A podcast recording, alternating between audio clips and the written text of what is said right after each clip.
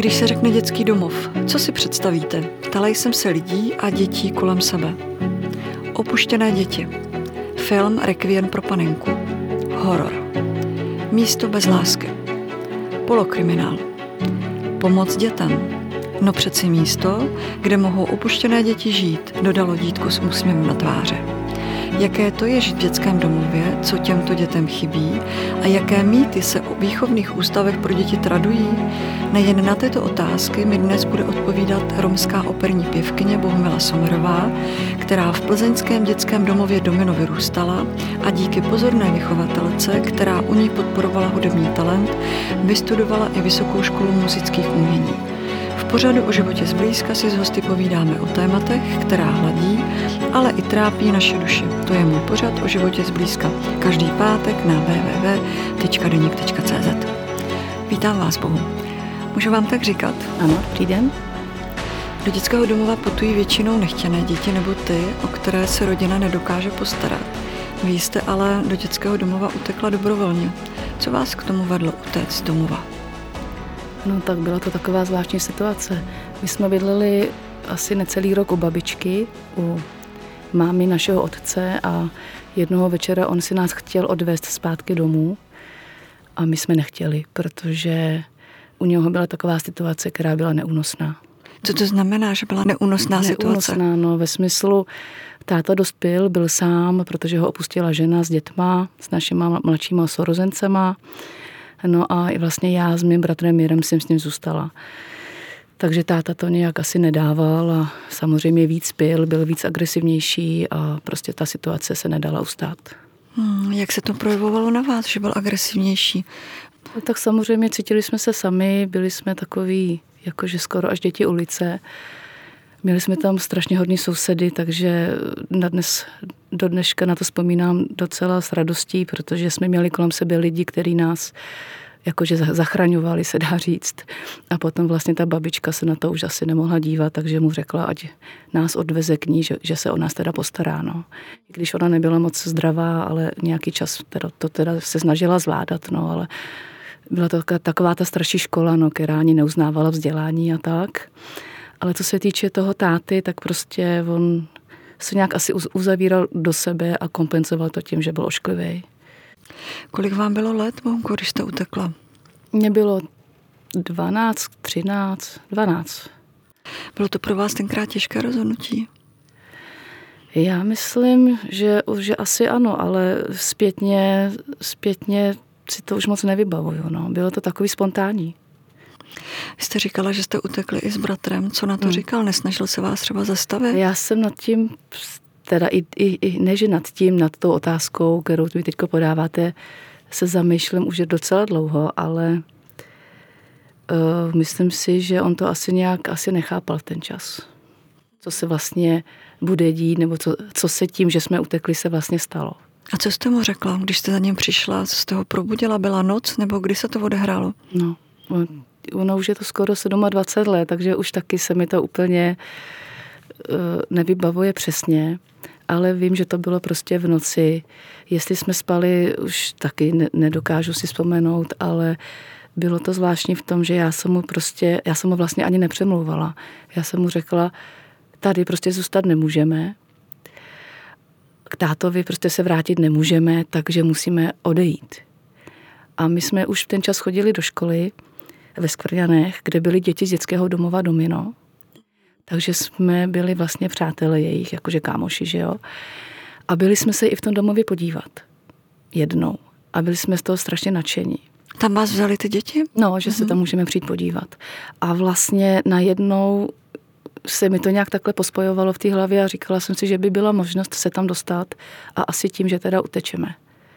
Ale samozřejmě jako dítě nedomyslíte, co by to vlastně mělo všechno za důsledky, co se všechno odehraje. Rozumím. Kam jste teda vlastně utekli? Jaký byl váš plán? Plán nebyl. My jsme prostě utekli do tmy, do noci, byla zima, bylo to předvánoční čas, asi týden před, před Vánoci. A utekli jsme prostě směrem, já jsem měla pocit, že nás asi táta honí, protože jsme utíkali dlouho, ale potom jsme za sebou nikoho neviděli. A utekli jsme kousíček vlastně na zastávku toho zátiší na tu novou hospodu a tam byla prostě že jo, zastávka trolejbusu, a který by nás potom vlastně k ránu ten první spoj odvezl na ty skvrňany. Tam, kde jsme to znali, tam, kde byla ta škola. A jste se dostali do té školy, když byla noc? No náhodně, chodili jsme dokola té školy a najednou jsme se podívali, zahlídli jsme, že tam byla nastevřená ventilačka a nějak jsme se jí námi podařilo, podařilo pootevřít a vlezli jsme dovnitř. Bylo to asi, byla to tělocvična, takže tam jsme si jakože lehli na, na nějaký ty lavic, lavičky a, a asi vyčerpáním jsme usnuli. Co bylo dál, když jste se ráno probudili? Nebo? No my jsme se hlavně lekli, protože najednou tam se objevil chlap a to byl pan školník té školy. Strašně hodný chlap. A on nás samozřejmě znal, že jo. Tak najednou, co tady děláte, co se stalo, tak jsme mu to vysvětlovali. No a on okamžitě prostě se nás ujal, udělal nám snídani, dali nám deky, zabalili nás, protože jsme byli promrzlí. Prostě se o nás postarali nádherně. Co bylo dál? Předpokládám, že není standardní, že malé děti utíkají do školy. Znesla potom nějak škola výzvu otci, aby se dostavil k nějakému vysvětlení, nebo jste byli vy vyzváni učiteli, abyste řekli, proč jste utekli, co tam děláte? Tak samozřejmě se nás ty učitelé vyptávali, takže jsme popsali tu naši situaci a důvod, proč vlastně jsme utekli. A musím jako říct, že ta škola měla bezvadný vztah právě s ředitelem dětského domova Domino, s Petrem Pavlem a oni mu okamžitě volali do toho dětského domova. I samozřejmě na sociálku a nějak eh, se to tam snažili pořešit. Takže stalo se to, že samozřejmě nešli jsme ještě ten den do toho domova. Jo. Museli jsme se na asi tak na tři měsíce vrátit zpátky k babičce, takže jsme se vlastně ještě potkali s tím naším otcem ale co se potom týče toho nějaké řešení toho, aby jsme se do toho domova dostali, tak to si myslím bylo za velký dosti učinění toho pana ředitele Petra Pavla. Jen mi řekněte, jak se k rozhodnutí soudu nebo těch sociálních eh, ústavů nebo sociálních pracovníků, když rozhodli, že budete otci odebráni, postavil váš otec. Nebáli jste se, že za váma třeba za babičkou přijde a bude na vás zlej dál, že vás bude dál jakoby být? A... No, tak samozřejmě, že jsme se báli, tak taky když eh, si ta, ta, ta babička si vlastně pro nás přišla do té školy a táta samozřejmě čekal někde opodál, takže jsme se s ním potkali a chtěl vědět, jako proč, jako jak jsme si to dovolili vlastně vůbec tohle to udělat, utéct, tak my jsme mu řekli, že se ho bojíme, že prostě s ním nechceme žít. No. Co vám na to řekl? No tak chvilku měl nějaký svůj proslov, ale divili jsme se, že nás vlastně v ten den neuhodil. Nějaký návštěvy u babičky potom proběhly, ale už si asi nějak nedovolil nějak prostě nás potom mlátit. Byl rozdíl, že byl otec střízlivý? Samozřejmě, on když byl střízlivý, byl tak, byl, tak, tak byl fajn já jako staral se o rodinu, byl v pohodě, ale jakmile se napil, tak prostě se mu nějak vždycky zatemnilo a jakákoliv příčina mu potom dálovala, nebo nějaký, já nevím, něco se mu prostě nelíbilo, cokoliv, nebylo uklizeno, nebylo navařeno, tak prostě byl potom zlej. Babička vás měla ráda? Já myslím, že nás měla Chránila ráda. vás před otcem? Tak asi se snažila, asi se snažila, ale tak pořád věděla, že on je náš otec, že má asi na nás větší právo. Vy jste na začátku zmínila, že babička byla stará škola, že moc neuznávala vzdělávání školu. No, to je pravda. Jak jste s tím bojovali? Že školní no, docházka je povinná. Tak samozřejmě ona, my jsme se jí snažili vysvětlovat, že do ty školy chceme chodit. Vy jako děti jste My se jako děti, no, protože samozřejmě ona do školy nechodila, že ona, ona neuměla psát, ona neuměla číst. Že jo? A hlavně asi ta jejich mentalita prostě byli zvyklí na to, nebo nám jako se snažila asi sugerovat, že my vzdělání nepotřebujeme. A my zase jsme v té škole byli rádi, protože nás tam měli ty lidi rádi, cítili, cítili jsme se tam bezpečně a mě bavilo chodit do školy, mě bavilo se učit. No já když jsem ještě, když si vzpomenu zpětně, když jsem vyrůstala u maminky ještě, u Helči, tak tam jsem vlastně absolvovala první třídu a já jsem se nic nenaučila. Já jsem měla obrovskou pětku na tom vysvědčení. A až když jsem znova chodila do první třídy, to už bylo tady v Plzni, tak eh, jsem zjistila, že existuje nějaká abeceda. Nechápu, jak je to možný. Tak myslím si, že tady v tom se hraje velkou roli u těch malých dětí výchova právě rodičů, protože jsou pro nás tím vzorem. Předpokládám, že když vás k tomu nevedli, tak eh, dost těžko se sama naučíte abecedu nebo cokoliv jiného. No, bylo to zajímavé, že vlastně ten rok jsem tam odchodila v té škole a neuměla jsem nic, vůbec, vůbec nic jsem neuměla, byla jsem opravdu zaostalá. A i zpětně vlastně celý studium co jsem vlastně chodila do škol, tak jsem pořád měla pocit, že když už jsem se to naučila, tak pořád jsem byla pozadu. Že mi to dalo prostě obrovskou práci. Rozumím. Když jsme si spolu psali zprávy, protože jste k nám měla až z Plzně, tak jsme se dohadovali, jakým způsobem to vyřešíme a bavili jsme se spolu i o rodině. Tak jste zmínila, že vás babička občas taky byla, protože kromě toho, že neuznávala klasickou školní docházku, která je povinná, tak vám i bránila v něčem, co jste už jako malá milovala. No a to, to byl bylo? zpěv, a to byl zpěv. Uh, už odmala nějak jsem k tomu asi inklinovala, protože jakmile se mi líbila nějaká písnička, tak jsem si ji naučila a zpívala jsem ji. Hlavně teda cigánské písničky a takové ty lidovky, to bylo moje taková srdeční záležitost.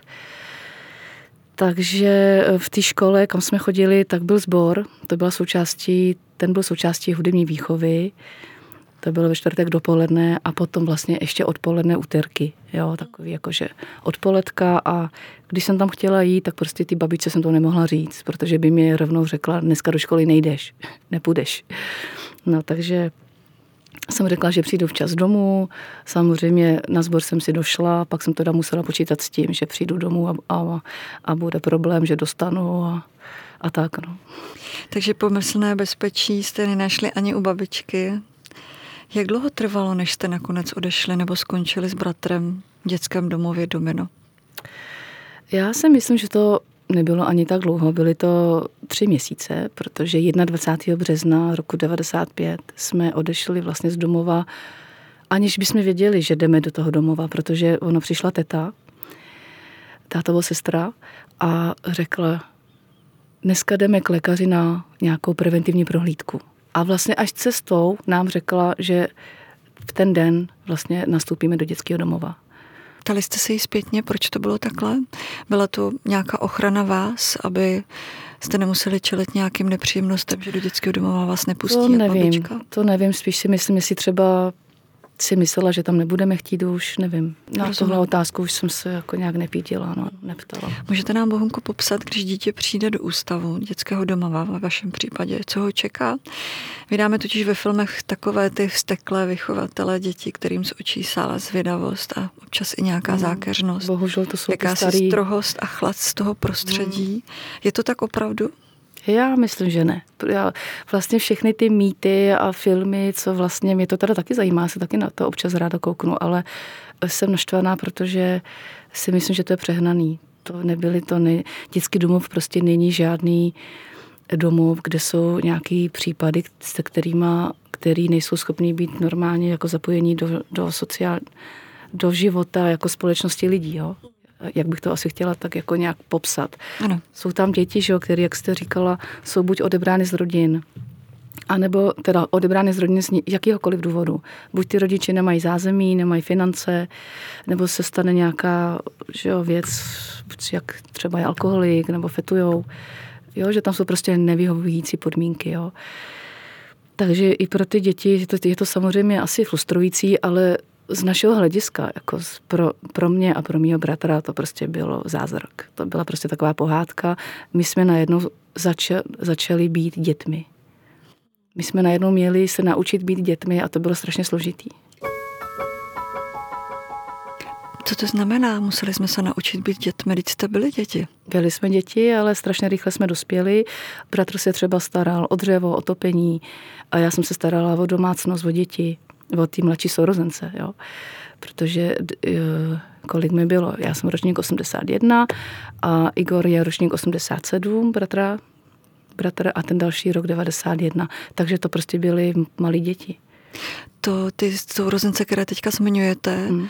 to jsou uh, To jsou, sou, to jsou sourozenci vlastně Protože vím, že jste říká, že jste utekla s bratrem, hmm. tak kdo jo. byl Igor a... A Igor a Dalibor jsou, jsou naši jakože nevlastní sourozenci, Aha. protože mají, máme vlastně stejný otce, ale maminku mají jinou. To je ta Ingrid. To je ta paní, kterou jste mi no, popisovala, že opustila otce, vlastně otce i s dětmi i s dětmi, a jste no. zůstali mm, mm. vlastně sami s bratrem. Mm. Jak vás přijali vychovatele a děti? Respektive, pojďte mi ještě znova, vraťme se zpátky k tomu, jo, jo. jak jste říkala, že jste, ne, že jste se necítili jako děti a museli jste, nebo respektive měli jste radost z toho, že jste se konečně dětmi mohli stát. Popište mi to ještě trochu detailnější. No detailněji, tak měli jsme jako možnost právě chodit na ty, vlastně ještě v ten den, to bylo úterý toho 21. března, jo, když jsme šli do toho domina, tak byl ten sbor. Takže já jsem vlastně šla svobodně na sbor a byla jsem šťastná. Nikdo vás nebyl, nikdo vám to jo. nevyčítal, prostě mi řekl, mohla jste si zaspívat, jsem, byla jste ano, šťastná. Mm, bylo to úžasný a hlavně ta paní zbormistrině se velmi zapříčinila o to, aby já jsem se vlastně věnovala potom jako víc tomu zpěvu, jo, protože tam hold viděli, že asi nám to jde, že jsme šikovní a dávali nám prostor právě na sola, i, i mě, i bratrovi a vlastně ta cesta potom jako šla, no. Ale v tom dominu jako dítě, no tak samozřejmě ty děti asi, když jsme přišli do té skupiny, na druhou skupinu, tak tam v každé skupině bylo 8 až 10 dětí. Jo, asi v rozmezí od 3, dejme tomu do 18 let.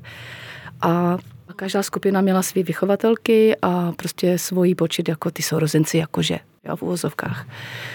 Takže ty děti samozřejmě koukaly, a kdo to přišel a co jsme. A, takže se nás trošku oťukávali, že jo, a zkoušeli. A my jsme se prostě snažili zapadnout. My jsme jako docela byli přátelští, ale byli jsme takový bojácní, no. Co znamená bojácní? Tak já, já konkrétně, já jsem byla, já jsem se bála vlastně všeho. Já jsem se bála jít nakoupit, když mě poslali někam třeba, já nevím, koupit rohlíky, tak jestli koupím dobře. Jo, protože si pamatuju, když jsem šla nakoupit doma, ještě v rodině, když jsem byla, tak jsem jako taky za to dostala, že jsem nakoupila špatně. Tak já furt jsem v sobě měla nějaký takovýhle bloky, no. Rozumím. Jaký je vlastně řád v dětských domovech? Existuje tam nějaký řád? Určitě. Tak řád tam je, že to vždycky bylo fajn, že prostě ráno stát v půl sedmí musíme, musíme dodržet ustlat si, že jo, to bylo úžasný že jsme se museli ustlat, hygiena, jít na snídani a potom prostě v určitý čas jít do školy. To je vlastně to ráno, pak přijdete ze školy, uděláte si úkoly, potom teda pokud je nějaký kroužek, tak si dojdete na ten kroužek, potom se vrátíte a zapojíte se do nějakého toho dění, takže třeba příprava večeře nebo nějaký úklid. Jako za nás, když já jsem byla v, tom dominu, tak tam byla uklízečka, a teď je to jinak. Teď je to tak, že vlastně my pomáháme, my se, ty děti se zapojují právě do toho, do toho, do toho do té domácnosti, co se týče i úklidu, i žehlení, i praní, nákupu a takovéhle věci. No. Jsou připravovaní do budoucna, do života? Normálně, jak to funguje doma ve fungující rodině. No. Rozumím. A co třeba vonku volné víkendy, Vánoce, prázdniny? Jste utekli před Vánocema. Mm. Necítili jste někdy samotu? Nechtěla jste se vrátit domů? Určitě ano a hlavně jsem měla strašně výčitky vůči tomu svému bráchovi, protože ten se myslím velmi trpěl tím, že jsme odešli, utekli. On tátu strašně miloval a i si myslím, i my jsme i ty naše tety měli prostě rádi, tak jako samozřejmě, že nám ta rodina chyběla. Ale tady jsme věděli, že tady je, bude o nás postaráno po všech stránkách. A taky vlastně v tom dominu jsme poprvé zažili uh, nějaký dárek narozeninám, dort k narozeninám, Vánoce, to zase bylo prostě, máš moc dárků, jo. To jsme jako nezažili. Stromeček, nádhera. Vyčítal vám to někdy bratr? Ne. Nevyčet mi to ani jednou, ale bylo období, kdy jsem toho jednou litovala. A to bylo v čase asi před pěti lety, když měl úraz hlavy, tak to jsem litovala toho, že vlastně kdyby jsme vlastně vedli, zůstali jsme doma, tak by se třeba nestalo to, co se stalo, tak člověk nad tím takhle přemýšlí, že ty cesty by možná byly jiný, že by nebyl v divadle, nebyl by v Praze na nějakém tom Pride průvodu a takovéhle věci. Tak to byl jediný, jediný moment, kdy jsem, jako, jsem si říkala, že to asi moje chyba. Psala jste mi ve zprávě, že jste měla velké štěstí, že jste narazila v dětském domově na tetu. Má jméno Blanka. Ano. A ta vám velmi pomáhala a podporovala vás právě ve vaší zálibě a to je zpěv. No tak Blanička, tak to je vlastně, byla, byla a je vlastně vychovatelka v tom dominu stále. A e, postupem času se vlastně stala mojí maminkou a babičkou mých dětí. Tak na to jsem jako velmi hrdá a šťastná za to, že mi to vlastně přišla mi prostě do života. Ona mi do dneška říká, že si pamatuje, jak vlastně ještě jsem v tom dominu nebyla a přišla do školy. Byla vyslána vlastně tím domovem do té školy se na nás podívat tak jako je fakt, že si pamatuju, že jsem vyšla z těch dveří z té školy, byla tam jedna paní a ptala se na mě, kde je ten můj brácha a on byl zrovna nemocný a v té škole nebyl. Takže to bylo takové to moje první setkání s Blančou a postupem času v tom domově prostě byla moje opora. Najednou jsme k sobě si našli krásný vztah a ona nemá svou rodinu, nemá svý děti, nemá manžela, žila jenom s maminkou. Takže si mě asi oblíbila no, a brávala si mě na prázdniny, na Vánoce domů. A i počas potom, co jsem vlastně odešla z Domina, tak jsme ten vztah spolu udržovali a dodnes udržujeme. Nezáviděli vám ho jiný děti? No samozřejmě, že jo, že záviděli a samozřejmě furt říkali, že mi Blanča nadržuje a takovéhle věci, tak i to jako jsem dětem jako nedalo vysvětlit, že to prostě tak není, jo. že se snaží chovat ke všem stejně, ale potom vlastně v čase, kdy si vás vezme, vezme domů, tak ty děti to berou, že jo, osobně.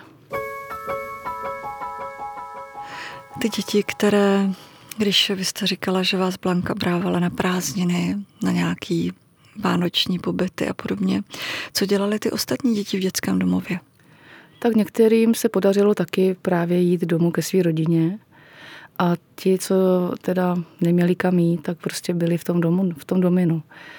Tam se vlastně v tom eh, dětském domově děje to, že vlastně štědrý den je dřív třeba o dva nebo tři dny, než je vlastně 24. prosince. Že jo. Je to vlastně pro celý ten domov. Eh, dřív bylo, že jsme se všichni sešli v té jídelně, všechny skupiny, všechny tety a tam prostě byla ta večeře a zaspívali jsme si pár kolet, bylo to prostě vždycky fajn. Postupem času se to nějak roz, rozdrobilo a každý tu svůj večeři a ten stromeček má na té své skupině. Dokážete mi tedy, Bohunko, říct, co dětem v dětském domově chybí nejvíce? Myslíte, že to je taková ta, ta láska, ale ta osobní, to, co vy jste zažívala s tou tetou Blankou? Tak každopádně ty děti potřebují lásku a chybí tam ta láska. Ale je tím, že tím, že většina těch dětí má kontakt s těma rodičema. A ne každodenně. No, dneska už možná i jo. Jo, je to opravdu zvláštní za nás. Za nás bylo to, že vlastně uh, mohly jít děti během vlastně toho roka třeba na jednu za 14 dní domů k rodičům. Jo. Teď to taky tak jako, že i je, ale mají, ale mají povolený návštěvy. Tak samozřejmě nevidí se každodenně, ale třeba do toho týdne se můžou dvakrát, třikrát potkat. A to si myslím, jako, že v dnešní době je, je fajn. Je to určitě fajn. Díky dětskému domovu jste konečně začala chodit řádně do školy, jak jste zmínila, a začala se i víc soustředit na váš talent.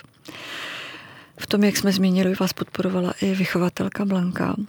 Popište nám, jak se rodí nebo tvoří v dětském hmm. domově operní talent. No tak je to všechno asi takový da, daný samozřejmě tou pílí, protože jsem chodila že, do různých, do lidovky, do, do lidušky, vlastně do základní umělecké školy, do lidušky, do toho sboru a i v tom dominu jsme právě měli sbor, který vlastně vedla ta Blanča.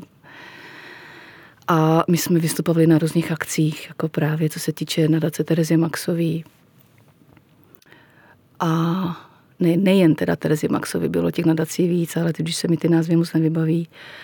A takže my jsme zažili docela eh, škálu krásných koncertů a akcí. Vlastně jsme se potkali i s Lucí Bílou na, na jedné akci, kde já jsem zpívala Pije Jezu s mým bratrem. A paní Bílá, Lucka Bílá, když to prý slyšela, tak říkala, že jí jako roste nástupkyně. Jo. Tak to bylo takový hezký, milý. Ale samozřejmě dneska je to úplně někde jinde. I ta úroveň čehokoliv dneska, i toho zpěvu. Dneska jsou jiné možnosti. Vy jste vystudovala střední školu, takže po absolutoriu jste, jste byla již plnoletá. Jste pokračovala dál v studiem na Vysoké škole muzických umění v Bratislavě. Ano. To už jste opustila dětský domov Domingu a pokračovala jste na vlastní pěst? No ne, ne, ne, ne. Tady je právě úžasný v tom dominu to, nebo v těch domovech, že vlastně je možnost být v tom domově počas studií.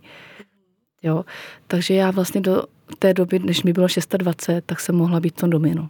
Což bylo skvělé, protože samozřejmě hradit si sama, to se týče ubytování, tam jsem byla v Bratislavě na koleji, že jo, potom dojíždění taky zpátky do Čech a prostě celkově hrazení čehokoliv tam, tak to bylo náročné, že jo. Já jsem jezdívala každý týden domů, tak já jsem strašně moc projezdila. A, a ta podpora celkově toho domina, to je k nezaplacení. To, když nemáte jako rodinu, tak tady to je úžasný.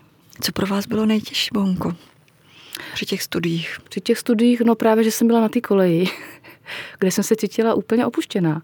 I když samozřejmě v té škole že jo, bylo plno spolužáků a měla jsem tam, tam taky samozřejmě jednu nejlepší kamarádku, Emilku, tak eh, prostě ten čas eh, mi tam strašně pomálo utíkal a furt jsem chtěla domů. Samozřejmě taky asi č, velkou roli v tom hrálo to, že jsem tady měla toho svého muže už, svého manžela, ten čas teda ještě přítele. Kam jsem teda vlastně na tu školu šla jenom proto, abych byla od něho co nejdál. A než jsem na tu školu nastoupila zpátky, tak s tím mým mužem jsem se opět potkala. No. Takže jen co jsem mohla, tak jsem zdrhala domů. Dokážete nám říct nebo vzpomenete si uh, i z dětství, Jakou písničku máte nejraději? A to z dětství to bude určitě písnička Jahusarka malá, protože nevím, jak ji slyším, kdykoliv ji slyším, tak si cítím spát zpětně jako to dítě, který, který si pamatuje, že, že byl jeden takový hodný pán, s kterým kdysi žila ta moje maminka, Helča. A už ten viděl, nebo si všimnul toho, že hezky zpívám a nahrával si mě furt na takový, takový ten mini kazeťáček a furt si tam pouštěl, pouštěl ty písničky, to bylo hezký. Zaspíváte nám kousek. Jo, takže si si vzpomenu na text. Já husárka malá mezi husárama, husáruje na tisíce a já jenom sama. Děkuju. No. Pak jste nastoupila do divadla Josefa Kajetána Tela v Plzni kde jste zpívala v Dvořákově Ruselce nebo v úspěšném představení Žvanivý Slimejš. No. no tak toto byly opery, které byly upraveny pro děti. Jo. To se musí říct, že to jsou takový prostě tři čtvrtě hodiny a 60 až 60 minut upravená opera pro děti, protože samozřejmě, aby se seznámili s tou operou, aby to pro ně nebylo tak náročný časově, a, a i ty výstupy jsou samozřejmě taky upravený, aby prostě to bylo pro ty děti pochopitelný, zajímavý. Tak je to úžasný. Vzpomínám si na to, když tam zpívala Rusalka, tu svoji arii, tak my jsme byli strašně blízko těch dětí, jo, takže jsme viděli všechno. A byly třeba v té první řadě dětičky, které si takhle zacpávaly ty houška těma prstíkama, že to prostě ne, nemohli poslouchat, že to je moc nahlas tak to bylo taky takový zvláštní, nebo si tam povídali, že tam je taky cizí kněžna v té opeře, tak najednou oni tam si mezi sebou povídali, jaký má kostým a někteří se i jako teda báli třeba, jo. Tak bylo těžké i pro nás, uč, udržet tu pozornost, protože ať chcete nebo nechcete, tak to vnímáte. Vy jste se, Bohunko, ale nakonec do plzeňského dětského domova po čase vrátila jako dospělá, začala jsi tam pracovat jako noční vychovatelka. Dokážete se na to zpětně podívat z pohledu dítěte a následně z pohledu vychovatele? Co vnímáte jako nejzásadnější a doporučila byste třeba i nějaké změny, ať už v řádu nebo v chodu dětského domova? No, jak bych to popsala? Musím říct, že když jsem eh, začala pracovat jako ta noční vychovatelka v tom dominu, tak asi první dva měsíce byly pro mě nejhorší, protože se mi tam vracely všechny ty vzpomínky, které jsem tam vlastně prožila. Já jsem si znovu připadala takový dežový. Jsem si znovu připadala, že jsem tam jako to dítě 12 letý. Bylo to zvláštní. A opravdu tak dva měsíce mi to dalo zabrat, než jsem se s tím nějak jako srovnala. Musela jsem si tam prožít nějaký ty večery, jsem se tam proplakala. Ale aniž bych chtěla, to prostě vždycky přišlo nějak samo. A říkala jsem si, že by to bylo přínosné pro ty děti být jako vychovatelem tam. Protože jsem si říkala, když já jsem si tím prošla, tak budu umět ty děti nějak nasměrovat nebo promluvit si s nima o různých věcech, které ty děti prostě tam vnímají jinak než normální jako děti doma, že jo. Ale zjistila jsem bohužel, že ty děti o to dneska moc nestojí. Byla jsem teda strašně zklamaná. Není to proto, že jste byla s bratrem výjimka toho, že vy jste do dětského domova opravdu chtěli? a utekli? Určitě to bude mít eh, na to vliv, že jo? protože my jsme v tom domě chtěli být. My jsme, já jsem se každý večer modlila doma, že chceme do toho domova, aby se to stalo. Jo.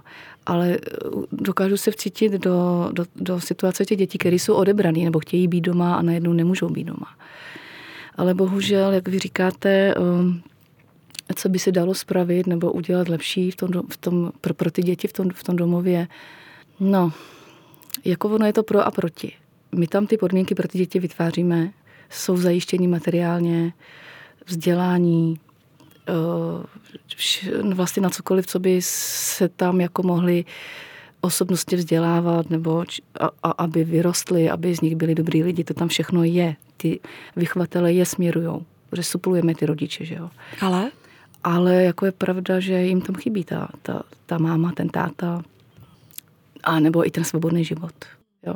Tady je, se snažíme, aby dodržovali nějaký řád, jo, aby pomáhali, aby nebyli zprostý, jo, takovéhle věci. A potom, když eh, zjistíme, že byli doma a zpětně zjistíme, co se tam všechno dělo, tak jako je zvláštní, že i dnešní sociálky jsou schopné do takového prostředí pustit, což jako je, je to zvláštní. No. Já jsem měla, eh, nemůžu říct úplně přesný příklad, ale bylo dítě doma na Vánoce a když se vrátilo, tak jsem zjistila, že nedostalo žádný dárek. Nemělo zajištěný teplo a jídlo, no taky nic moc, jo. Takže jsem si říkala, jak je to možné v dnešní době. Proč teda to dítě nezůstalo doma? Teda u nás doma, dominu. Domovinu, U nás dominu doma, jo, to taky říkáme tam u nás doma. A proč prostě za každou cenu se je, je snaží vrátit jako do té rodiny. I když chápu, že ty děti chtějí, samozřejmě potřebují ten kontakt s tou rodinou ale když tam ty podmínky nejsou zajištěný, tak si myslím, že by tam to dítě nemělo být. Vystudovala jste Vysokou školu muzických umění, učila jste děti zpívat na základní škole v Rokycanech, hmm. jste asistent pedagoga, noční vychovatel právě v dětském domově Domino, nyní tedy na mateřské dovolené. Vychováváte své čtyři děti no jo. a boříte mýty o Romech. Je ještě něco, Bohunko, co byste chtěla dokázat nebo si přála? No tak eh, co bych si přála? Tak určitě bych si přála mít nějakou možnost si někdy zaspívat nějakou roli v divadle, celou roli. Samozřejmě už mám taky nějaký věk a ta mladší, mladší generace má prostě více otevřené ty dveře, ty dveře a jak říkám, já dítě, eh, matka čtyř dětí, je to těžké, že samozřejmě skloubit, jo. A, a co bych si přála, no tak eh, já mi se vlastně v podstatě splnilo to, co jsem si přála. Chtěla jsem mít pěkný život, tak v rámci možností ho mám. Mám zdravýho muže, mám čtyři krásné děti, mám lidi kolem sebe, co mě milují. Měla jsem štěstí jak na učitele ve škole. Chci každému, nemůžu každému zvlášť poděkovat, ale tak obecně, jestli můžu, tak určitě bych poděkovala učitelům na základní škole, učitelům na, na konzervatoři, hlavně paní Lce Ročákové Rybářové, která mě učila zpěv úžasná žena, do dneška taky máme spolu krásný vztah. Byla i teď kmotrou mý nejmladší dcerky, Marušky. Uh, a samozřejmě náš ředitel, bývalý ředitel teda toho domina Petr Pavel, ten mě vedl k oltáři. To byl taky, taky úžasný zážitek. ještě cesto mi říkal, Bohunko, ještě si to můžeš rozmyslet. Takže skvělý. No a samozřejmě moje Blanča a teta Jaruška, co s náma byla teda taky na té skupině, ta si teda k sobě brávala k sobě toho mýho bráchu Mira. Tak všem bych chtěla poděkovat a i těm, co, co nás podporovali z různých nadací. Tolik operní pěvkyně Bohumila Somerová. Já vám moc držím palce, ať vám vše vyjde. Děkuji za vaši návštěvu v pořadu o životě zblízka. A napadá mě teď snad jediné, naše předsudky vůči druhým jsou tak mocné, že podvědomě zablokují a upraví i to, co vidí naše oči. Mějte se hezky, milí posluchači, a příjemný poslech na www.denik.cz přeje Bohumila Čiháková. Děkuji moc za návštěvu. Já děkuji vám. Milí posluchači podcastu o životě zblízka, svoje příběhy, náměty, O čem byste chtěli poslouchat příště, typy nebo rady pište na adresu bohumila.cihákova zavináč